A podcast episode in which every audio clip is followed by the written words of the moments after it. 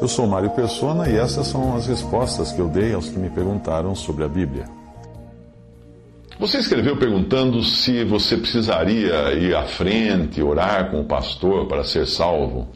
Bem, o ladrão na cruz nunca frequentou uma igreja e nem repetiu alguma oração pré-fabricada. No entanto, ele foi salvo ao reconhecer-se pecador e pedir que Jesus, pedir a Jesus que ele se lembrasse dele.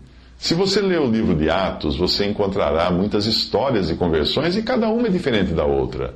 Portanto, não existe uma fórmula ou um ritual para ser salvo. A questão é entre você e Deus somente, sem intermediário, sem um pastor no meio do campo, sem um padre, sem um papa, sem quer que seja, sem Maria, sem ninguém.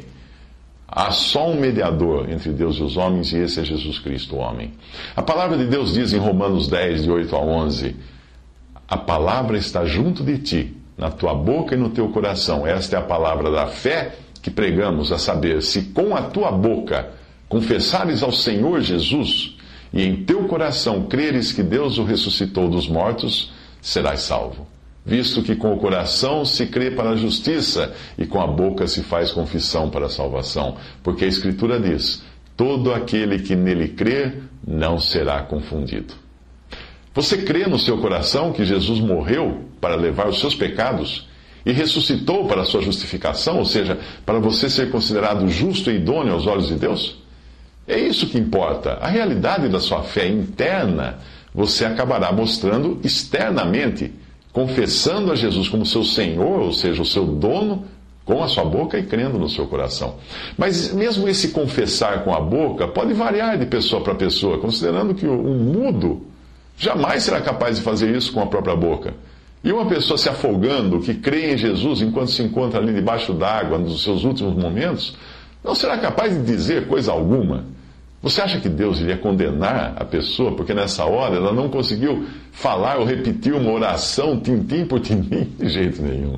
Transformar a salvação de uma alma num gesto, como ir à frente em uma igreja, repetir uma oração inventada por alguém ou fazer-se membro de uma religião, é uma afronta a Cristo. Considerar que isso é uma conversão é uma afronta a Cristo, porque Ele derramou sangue precioso para nos purificar dos nossos pecados. A nossa salvação não está numa religião, não está numa oração, não está em algum tipo de gesto, como levantar a mão e ir à frente. Não.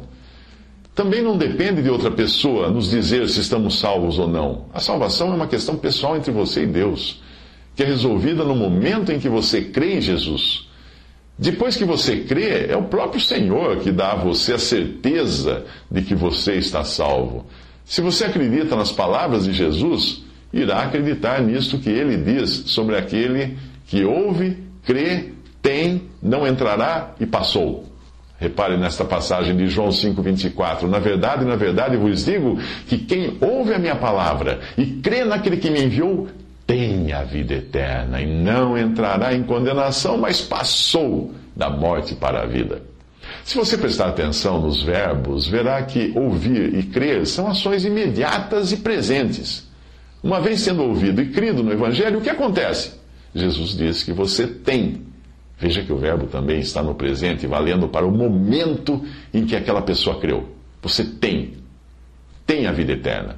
Não se trata de ter a vida eterna no futuro, mas de algo que já se tem aqui e agora, nesta vida aqui.